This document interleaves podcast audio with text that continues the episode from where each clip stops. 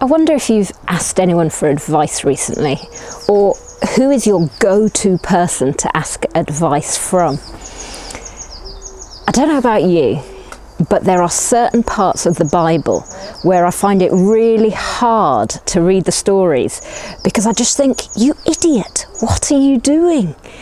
Um, and I do it when I'm watching films as well. You know, someone's getting themselves into trouble, they're lying or something, and I think, don't do it. This is ridiculous. And I find it almost painful to watch or to read. And I read one of these stories recently, um, and that's where it ties into this idea of asking for advice.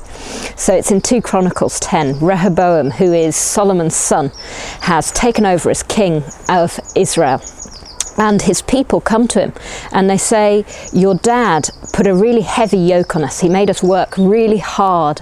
Um, in return for our loyalty, will you soften? Will you lighten the load on us? Will you be gentle with us and kind to us and, and not make us work so hard? And uh, he starts off well. Rehoboam says, Give me three days to think about it. So he doesn't give any rash answer. Um, and then he goes to some older men who used to advise his father, who've got experience, who are wise, who are known um, for being wise in these areas. And he says to them, You know, what should I do? What should I answer them? And they said to him, if you will be kind to these people and please them and give them a favourable answer, they will always be your servants. But presumably, Rehoboam didn't like their answer whether it was out of greed or whether it was out of pride and he didn't want to look weak in some way, whether he was power hungry, I don't know. But whatever it was, he clearly didn't like their answer and didn't want to give it. So instead, he went and he asked his mates, some younger guys his age, and said to them, What would you answer? What should I say to these people? And uh, they answered like this They said, The people have said to you, Your father put a heavy yoke on us, but make our yoke lighter. Now, tell them. My little finger is thicker than my father's waist. My father laid on you a heavy yoke. I will make it even heavier. My father scourged you with whips. I will scourge you with scorpions. I mean, talk about trying to prove your manhood or something. um, I don't know what caused them to answer in this way, but either way, Rehoboam listened to them. He liked their answer. I guess it made him feel powerful or whatever it was. Maybe he had some kind of insecurity, I don't know. And so he went back to the people three days later and he gave them their answer.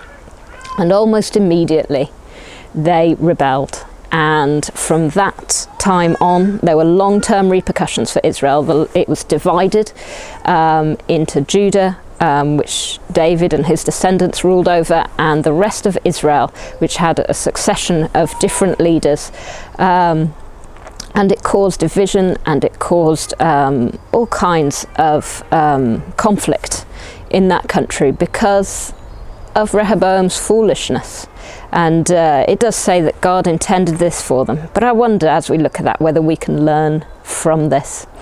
Are there areas where we're trying to exert our power or control over people for our own gain or to reassure ourselves where we feel insecure or maybe to protect our own pride?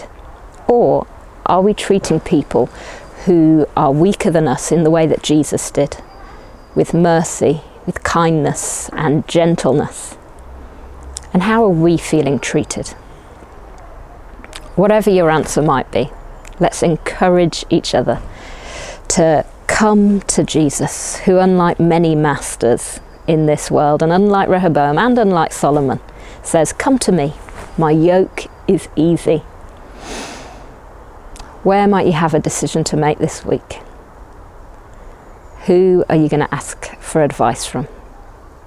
And whose advice will you take? Just all thoughts to ponder. So let's pray together.